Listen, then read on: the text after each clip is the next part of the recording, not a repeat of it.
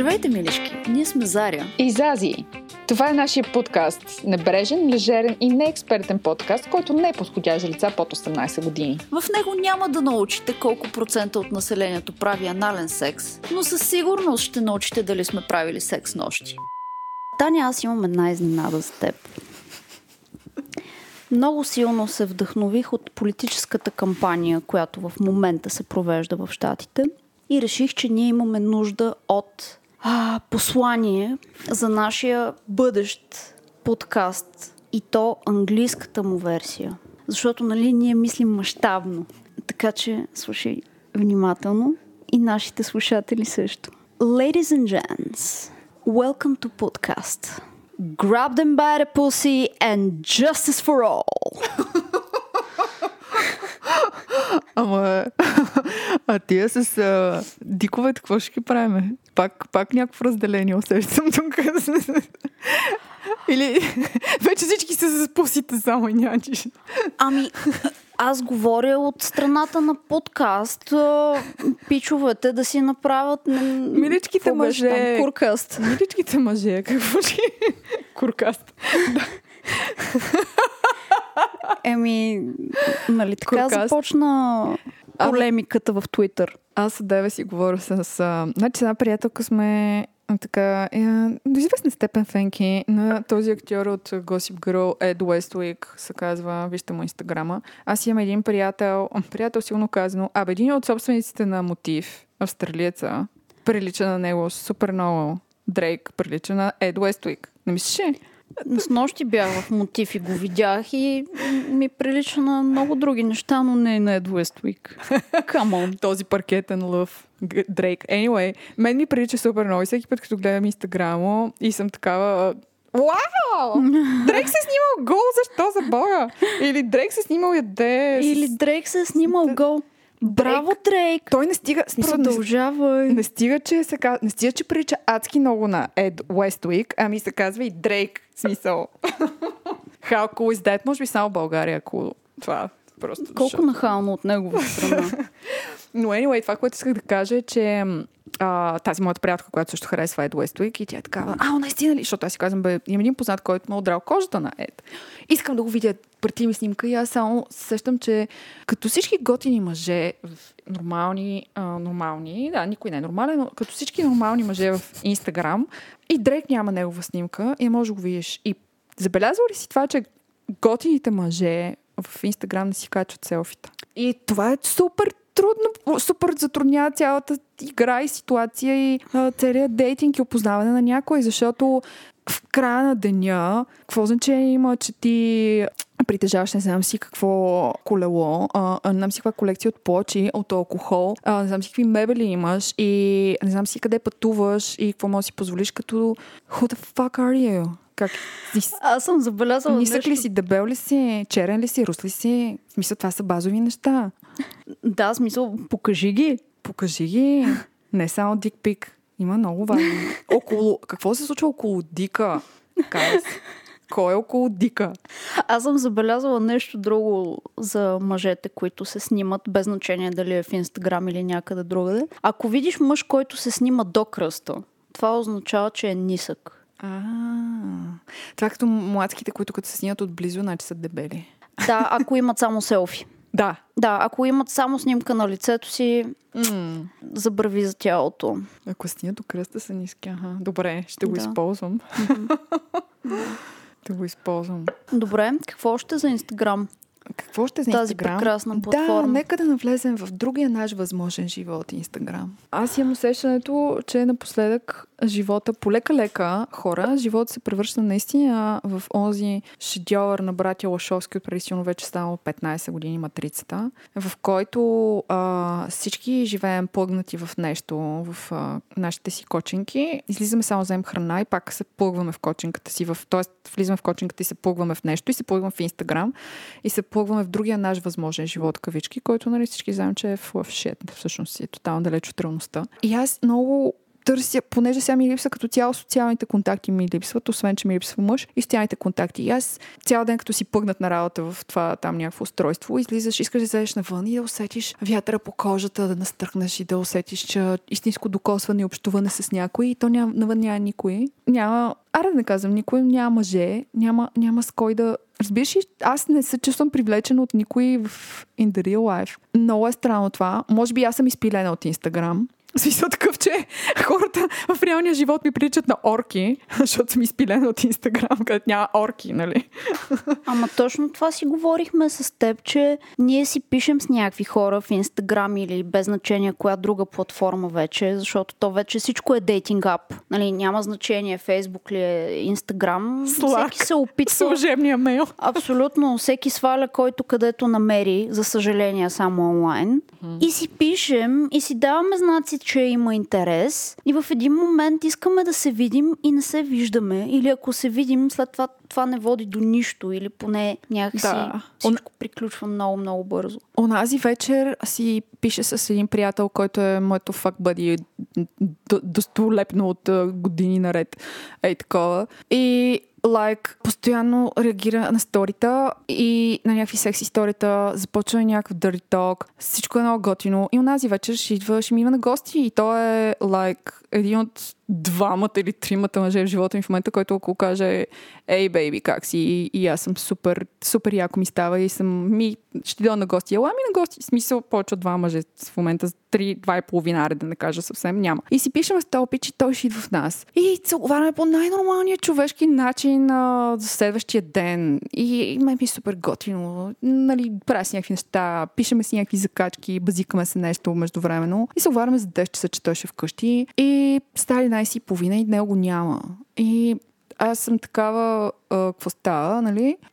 Обаче, между другото, интересното е, че преди се сдухвах в някакви такива ситуации. Сега беше толкова готино. Може би това е self-love, някаква такава. Най-накрая искрата на self-love. Бях се облякла много добре, бях си хапнала, бях си половина, гледах нещо такова. Супер яко ми беше. Просто най-с половина. И аз съм така, авто няма да дойде. И аз си лягам, все пак да се наспя. И само писаха и такова. Аз си лягам другия път. Преди щях да го изтрия сигурно, щях да го блокирам, да го така... Сега някакво... Окей. Най-интересно беше, че той е сина, не каза абсолютно нищо. След 3 дена добре, че ми реагира някакво стори, защото щях да реша, че е умрял. Наистина, смисъл, спокойно в такива ситуации хората си мислят, че ти си умрял. Но всичко беше наред. Той ми гледаше ми сторията на другия ден и да, това беше много интересно. Какво се случва? Сънуваме ли? Какво става с червената сочна пържола? Най-лошото е, че не сънуваме, го живеем това. Това, което си мислихме с теб и обсъждахме, че наистина карантината много повлия на хората. Хората свикнаха да бъдат сами, да живеят в къщи, да не излизат толкова, да не са толкова социални. Не знам това колко е добре в дългосрочен план. Нали хората бяха социални животни? Какво стана с това нещо? Това е някакво явно вече не е на дневен ред. Дали са били социални животни? Или просто света е бил така устроен и те трябва да бъдат социални животни. Защото така трябва да оцелее. Аз си мисля, всъщност сега ми изкочи, че ние сме си все така социални животни, но проблема е, че много се... Отдебе слушаха това интервю с един журналист, който е водил последния президентски дебат ония ден. Байдън и Тръмп. И той е водил още няколко такива президентски дебати. Страхотен журналист. Много. И говореше много по темата за журналистиката и отразяването на новини и информация. И това, което той каза, че света е станал сега в момента доста трайбъл. Доста... Буквално племенно такова, нали, агресивно, черно и бяло е всичко. И всеки, ако преди бъбъла е бил, нали, аз и моите 10 приятеля, сега всеки си е с бъбъла. Или най-много в твоя бъбъл да има още един човек, с който живееш заедно. Мъжът и жената. И това е. Просто бъбали след бъбали. Не знам, някой трябва да ги разпочне да ги пука. Не знам. Просто всеки е супер в неговото си нещо. Съответно, страховете са по-големи. И крайностите... Anxiety-то, крайностите са по-големи. Това, което си говорихме с тебе, как за мъжете ти мога да разкажеш сега, че за мъжете много малки неща са почнали да стават дилбрекъри. Али, такова. О, не. Няма да забравя, това ми се случи преди 3-4 години. Пътувам с едни бивши колеги в една кола. Сме с двама мъже и аз. Два мъже и половина и аз. И изведнъж те са мъже на около 35-6 в цвета на силите си, с печелят пари, нали, на хартия, както ти казах. На хартия са тик-тик-тик, окей, всичко са супер са. И в един момент те почнаха да коментират за космите на ръцете на някаква жена. Как не си ги била махнала. И аз съм такава... Окей, защото аз не си ги махам и защото си кръстосах ръцете и такова и какво става? В смисъл, мъжете, които изкарват пари, които крепат икономиката, изведнъж космите на ръцете на някаква жена, човек. И те, нали се сещат, че те не излизат с някакви долнопробни, нали, някакви неподдържани, те си излизат с жени от сой, както се казва. Аз съм така, добре, че не бях боса, да видите, че нямам педикюр, нали? Такива неща. Кажи тебе, как те джъджват мъжете? Забелязала ли си някакъв джъджинг? Да, джъджинга е, че не ми дават ясни сигнали. Всъщност, аз не разбирам пичовете, харесват ли ме или не ме харесват. Аз наистина оставам с впечатлението, че някой ме е харесал, защото, пичове, нека да бъдем откровенни. Много от вас ми пишат в Инстаграм. И аз... трябва и вие да бъдете честни. Аз отговарям почти на всички. Аз не блокирам хора, освен ако не почнат да, нали, да прекаляват с някакви простотии. Но съм водила доста нормални разговори с много от вас. И... Може би те те френдзонват в някакъв момент. В какъв момент ме френдзонват? В смисъл, ние сме си написали 3 реда в Инстаграм, аз съм казала, окей, брат, хайде да се видим на среща, нали? Какво ще кажеш? Ма окей, брат, така ли му казваш? Не. Да, защото... Добре. Казвам окей, брат. Мисъл, добре, казвам, ице. Добре, какво или... ще кажеш? Жужи. Какво? Да. Какво би казал? Какво мислиш? Ако ти дам идеята... Да, не. И така не го казваш. И така не го казвам. Казвам го най-често, ти кога ще ме поканиш на среща? Тоест, нали, е още до... бейби, това е... Заря, това е много агресивно. Моля ти се, те им се свива пишката навътре, като им кажеш така. Добре, де... So much expectations, suddenly! Вие сте знаели, че аз съм леко агресивна, но много жени ми казват, че аз съм агресивна и аз мисля да взема това под внимание и от тук нататъка Заря сфинкса. Аз няма да кажа нищо, няма да ви обръщам внимание, няма да ви свалям, ще се правя, че не ви харесвам, за да може вие да ме нападате и да искате да съм ваша и да ми се молите и аз да кажа не и тогава вие да кажете, тя е божество и аз да кажа да, ето сега вече си готов. Ситуацията е следната. Онзи ден си говорим с един приятел. Какво му се случва на него? Той е хост бил на едно събитие, откриване тук на един хотел в София и откриване на хотела или някакво такова по-така коктейлен тип събитие, на което той е хост, той от организаторите, съответно списъка с гости, той го е правил и така нататък. Изведнъж сред гостите се появява една дама, сравнително известна тук в София, която не е в списъка. Но тя се появява с още една, с която... Тя явно е +1 на някаква от дамите. Нали? 2 приятелки идват и тя е +1 на приятелката си. Има известен конфуз, нали? Няма значение. И в момента, в който тази дама ще си тръгва от събитието. Тя е известна, между другото, с това, че е женствена, известна, артистична и така. Просто сега ще ти дам урок как трябва да се държиш. Какво се случва? Дамата си тръгва от събитието и отива при моя приятел хоста, който е в този момент се оказва близо до гардероба. Нали, там така изпраща някакви други гости и тя отива при него със следното, нали, пломб така положение. Да ми асистираш за 2 неща. Първо някой да ми намериш, да ме обслужи, да ми даде палтото и да намерим една цигара на моята приятелка. При което, моя приятел това ми го разказа с, нали, неговата веднага моментална реакция би била Bitch, I'm gonna slap you in the face, ей такова. И бега от тук, Точно с този ати. Но нали се, че той е мъж и някакво беше много странно. Точно аз това се избазих с него, защото той естествено в този момент е дал пълтото и ми е казал, да, сега ще намеря цигара и се изчезна. Но нали сещаш, ако беше жена, смисъл, ако на мене някой, който така ми реагира жена, нали, съответно, ще духа супата мощно, нали се сещаш. Ти си на това събитие, не си поканен, не си никой, смисъл, какво правиш тук, идваш се държиш по този начин. Разбираш ли, тези жени, които се държат така и изискват, нали, но не е като да виж какво миличък направи това, ами да ми асистираш тук с 2 неща, да ме обслужи някой с палтото, за палтото. И мисля, че това е правилното поведение, може би. Мислиш, че това е правилното поведение? С мъжете. Не мислиш ли? Как ти звучи това? Не знам, може би мъжете трябва да кажат. Аз не би ми било приятно. Също нещо си спомням как... това е на един психолог ми го беше казал, че мъжете... Между другото, един мъж ми го потвърди малко по-късно, че ако ти не изискваш от един мъж, ама в най-добрия смисъл на думата, не е да тропаш с кръче, нали? Въпреки, че познаваме много жени, които тропат с кръчета, им се случват нещата. С мъжете, нали, около тях, като пеперуди. Ако изискваш от един мъж, той се чувства добре, се чувства полезен. И се чувства... Ако ти му изземаш функцията от типа на ти кога ще ме поканеш на среща или кажи ми аз сега ти тук, обясни ми какво искаш от мен и ние какви сме и какво се случва, нали? Оказва се. Аз също не съм такъв тип човек, разбираш ли? Просто съм чувала другата версия. Да, аз също знам, че мъжете имат нужда да се чувстват значими и да бъдат полезни за една жена и да знаят, че те й помагат, имат важна роля в живота й. Защото ти го кастрираш иначе. Както... Да. Както си говорихме от деве за моята приятка с двете деца и мъжа, който нищо не прави. Ами ти ако си иззела всичко и ти правиш всичко сама, той какво да прави там, освен да лежи и да дебелее? Да, точно. Това, което си мисля, че жените като цяло трябва да изказват нуждите си във всяко едно отношение. Жените си замълчават за много неща. От страх как ще реагира мъжа и най-лошото да не си тръгне, защото тя е поискала той да почисти. Омага.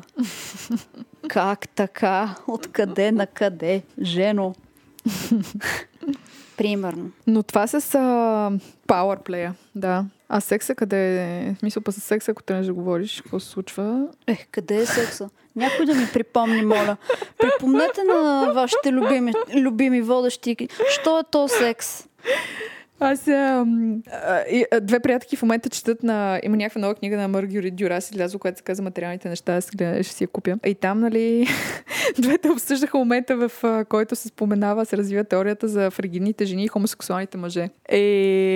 Всъщност най-голямото събитие в живота на мъжа е когато осъзнае, че е хомосексуален и това е най-голямата трагедия в живота му. Очевидно има някаква така теория в книгата, в която, според която всички мъже са хомосексуалисти, но ние... Както знаем, гърците са го измислили отдавна. Това е теория на всички хомосексуалисти. Защото те казват, само веднъж да пробваш. Да. Ще забравиш изобщо. Ще така познавам доста известен брой хетеросексуални мъже, които просто казват, мен ме страх, че ми хареса. Го пробват. И така, и май някакси, не знам, хомосексуалността на мъжете, а фригидността на жените, какво ще кажеш за фригидността на жените? Аз малко не съм стигла до някакъв... Не си спомням да съм имала такъв период в живота си.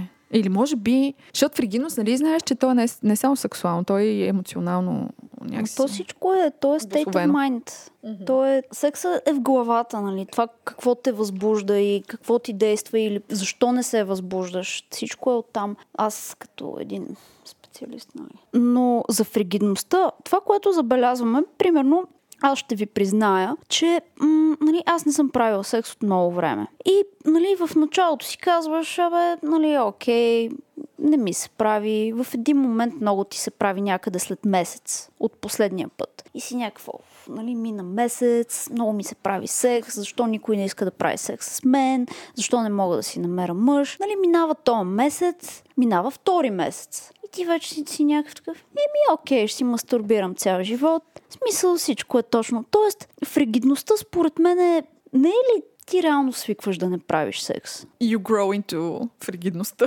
Да. Да, наистина има хора, които не са толкова сексуални и съм говорила с много хора, приятели, колко е важно сексуалностите на двама партньори да си пасват. Защото, примерно, ако един е много сексуален, а другия не толкова, и единия иска много секс, другия не чак толкова, и двамата остават недоволни. Защото единия изглежда сякаш е насилен да прави секс, а другия никога не му стига. И това да си паснете в, нали, количество и качество на секса е супер ключово. Аха, ама... То това с секс, защото, нали, секс е голяма, както ти самата каза, че всичко е в главата ти. Много интересно кога се чупи, нали, кога си излизаш от главата. В смисъл, защо се появяват проблемите в секса? Защо винаги наминуемо в една двойка секса в началото е това нещо, което ви споява и ви задържа заедно? И наминуемо след това всичко...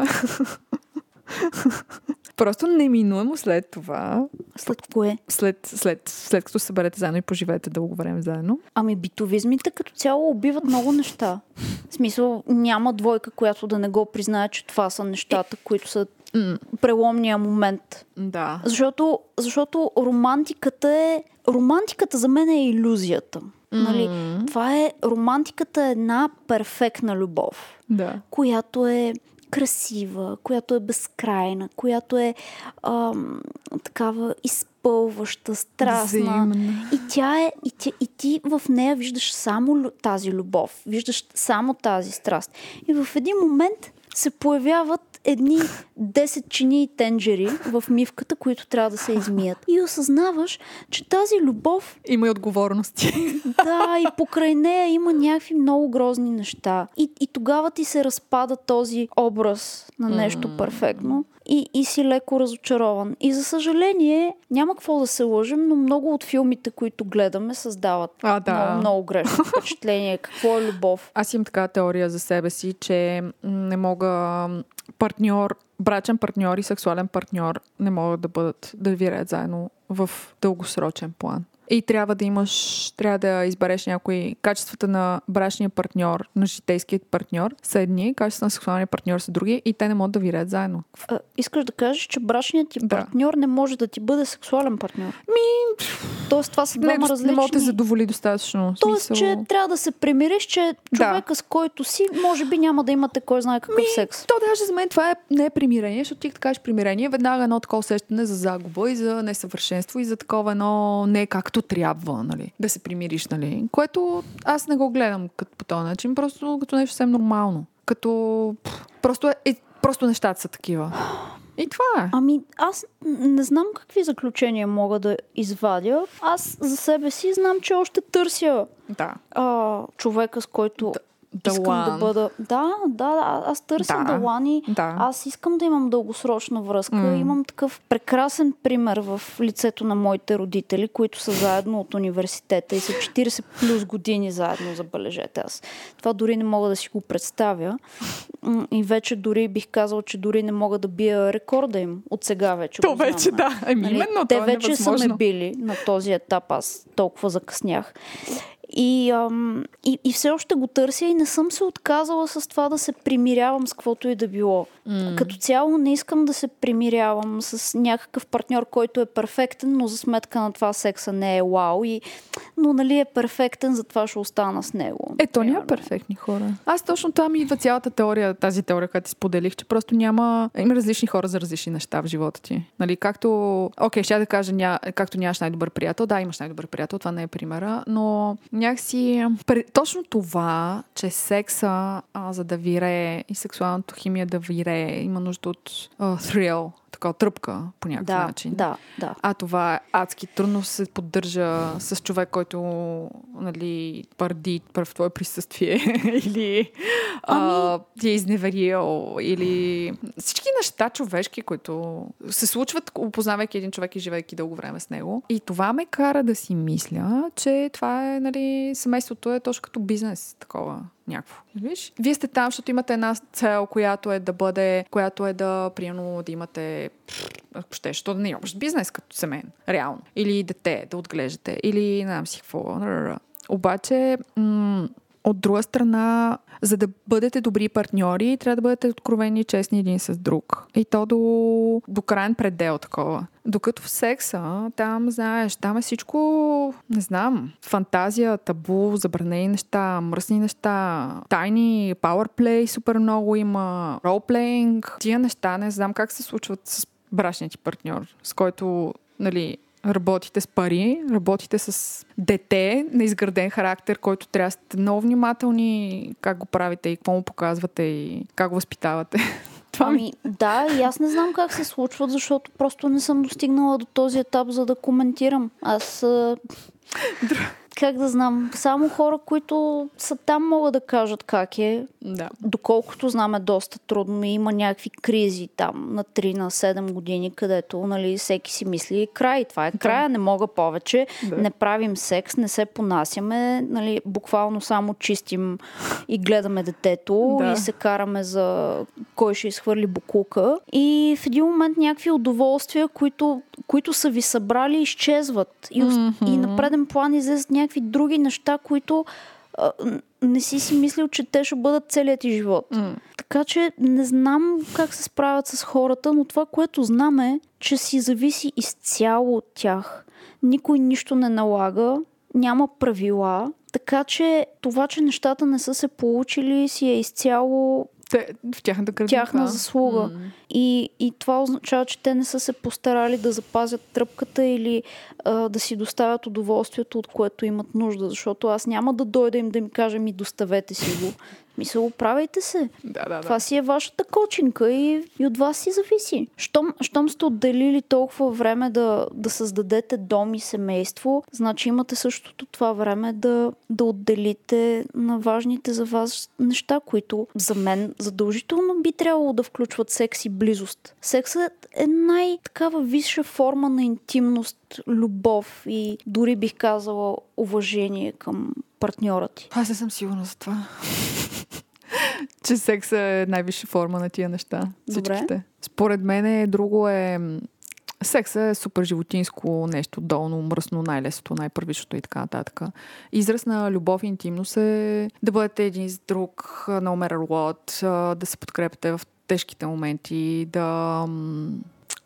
Целият шит, който може да се случи на тебе, е да човека до тебе да бъде до тебе и да си тръгне. Докато секса е животинска история. Мисъл... Аз не казвам, че това, което ти казваш в момента, не е вярно, но както можем да се подкрепяме в трудните моменти, това искам да кажа, както има битовизми, трудни неща, преломни, препятствия, които да преминем заедно, така трябва да сме заедно и в готините неща и не трябва да ги слагаме на заден план, те са също толкова важни. Ама ние сега с тебе си оговорим такова, като някакси от... Все едно, че сме при гала и сме ни жени, интелигентни, зрели, силни. И си говорим или сме в някакъв терапевтичен кабинет и всичко е перфектно и така и би трябвало, обаче знаеш как е в живия живот. И като дойде чувството за притежание, hello, защото ти си моята собственост, нали? Знаеш за какво говоря? Изневери, как така ти ще си позволяваш да мислиш това или да правиш онова. Нали? Това е силно казано, но всички знаем за какво става просто. При някой е по-агресивно поревено, при други не е толкова. Добре, извинявам, двойка, която не прави секс рано или късно, в един момент някой ще си помисли да погледне настрани. Аз мисля, че това се случва не е само дори да правят секс. Се случва с поглеждането настрани. Да. Човека е една приятелка, най-долната маймуна. Реално от най-долната маймуна е произлязъл човека. Всъщност това е доказано еволюционно. Причините за изневяра могат да бъдат много. И не е само липсата на любов. Да. Могат да са комплекси, могат да бъдат много неща. Да. Но не знам за притежанието. На нас ни е много трудно да говорим за тези неща и може би само разсъждаваме така чисто теоретично и хипотетично за тях, защото просто не сме ги достигнали.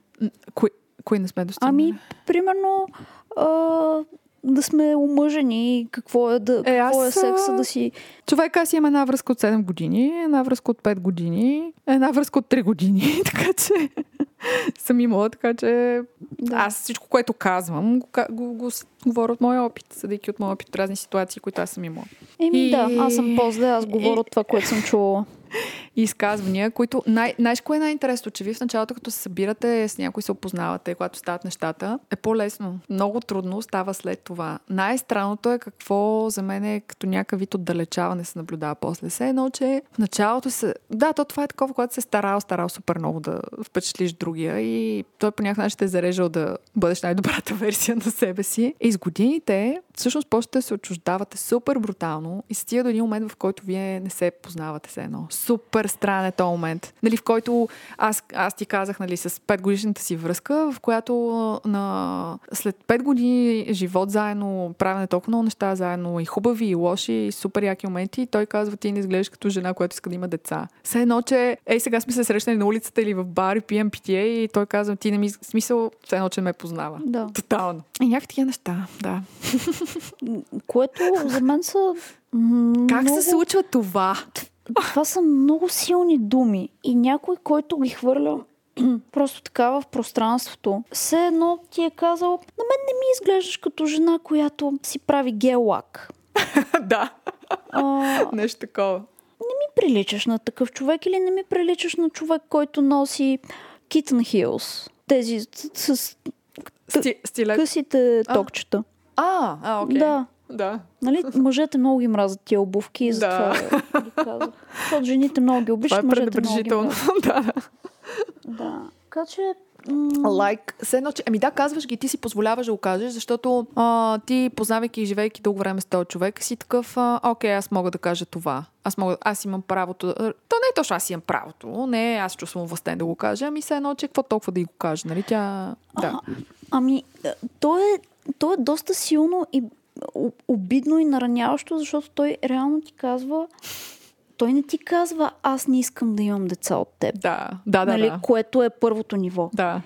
Той ти казва: ти дори няма да имаш деца от някой друг. Аха, малко такова, да. То е следващото ниво. Тоест никой не би искал да има деца от теб. Как им хрумват такива неща? Според мен си е направил изводите от много наблюдения. Но е странно защо, примерно, е с теб дълго време и изведнъж ти го казва.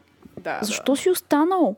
Пич? Ами това е, когато искат да... Когато виждаш нещо, това е такова, чисто да си говорихме днес с тебе. Ти го виждаш нещо от самото начало, обаче си такъв рационализираш и почваш: не, чакай, сега ще видя. Сега ще изчакам. Може би се бъркам, може би не е така. И то в един момент: да. Ние сме женени, имаме деца, къде сбъркахме? Седим и си викаме: къде сбъркахме? Някаква такава ситуация. Затова хората се чувстват по-добре в Инстаграм, защото там е яко света на фантазиите и ти се чувстваш добре там. И ти е комфортната зона. И не искаш да каниш никой, да излизате никой на среща, защото олеле, може да се окаже жена с три крака и ти го каза много добре. Хората живеят там в фантазиите си. Да. Но това не е реално. Да. Хората си създават иллюзията чрез Инстаграм и някакви виртуални такива отношения с хората, че те не са сами. А в момента хората са масово много-много сами.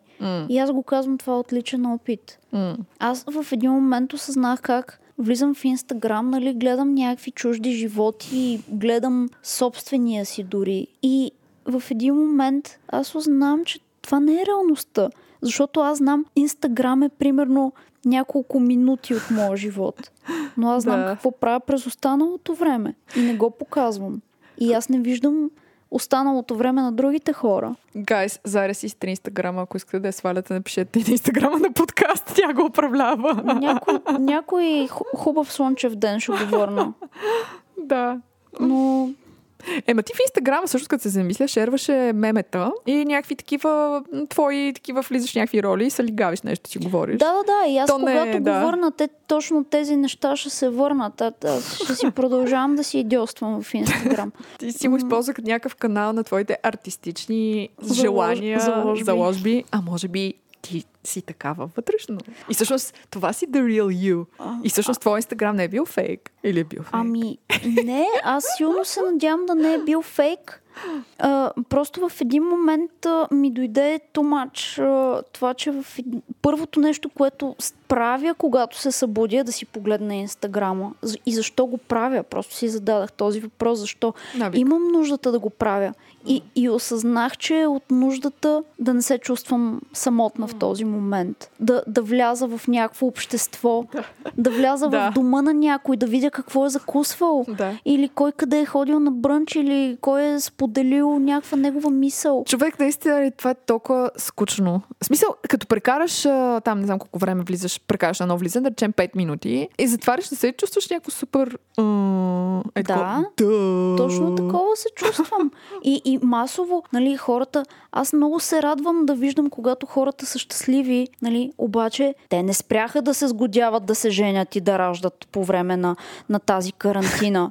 А аз не спрях да не правя секс, да се чувствам зле и да бъда самотна. Еми, престанете. Никой не се е оженил при мен. Ние познати се ожениха само, докато се сещам.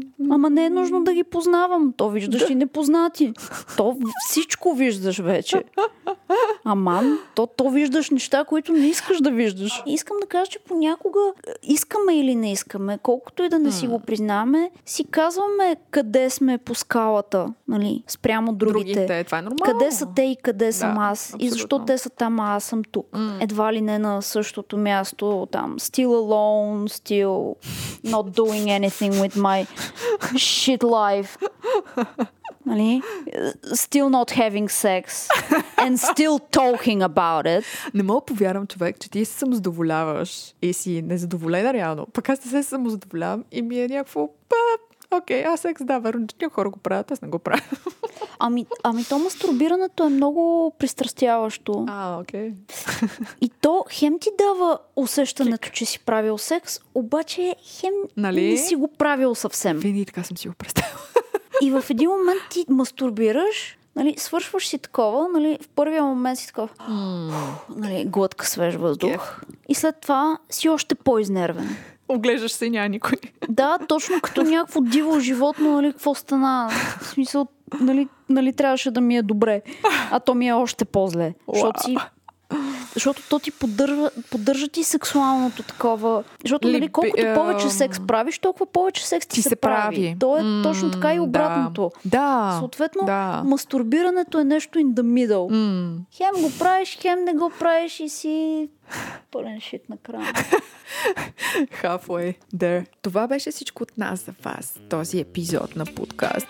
Слушайте ни, пишете ни на gmail.podcast@gmail.com. Сейте ни в Twitter на подкаст и с Instagram е същия. Не, Twitter не е това. Абе, гайс, просто напишете подкаст. Няма да ви излезе... Няма да ви излезе нищо друго. Няма да излезе нищо друго. Много трудно ще сбъркате. Ние сме вашите Зази и Заря. Вашите любими водещи. Вашите най-любими. Чао! Бай!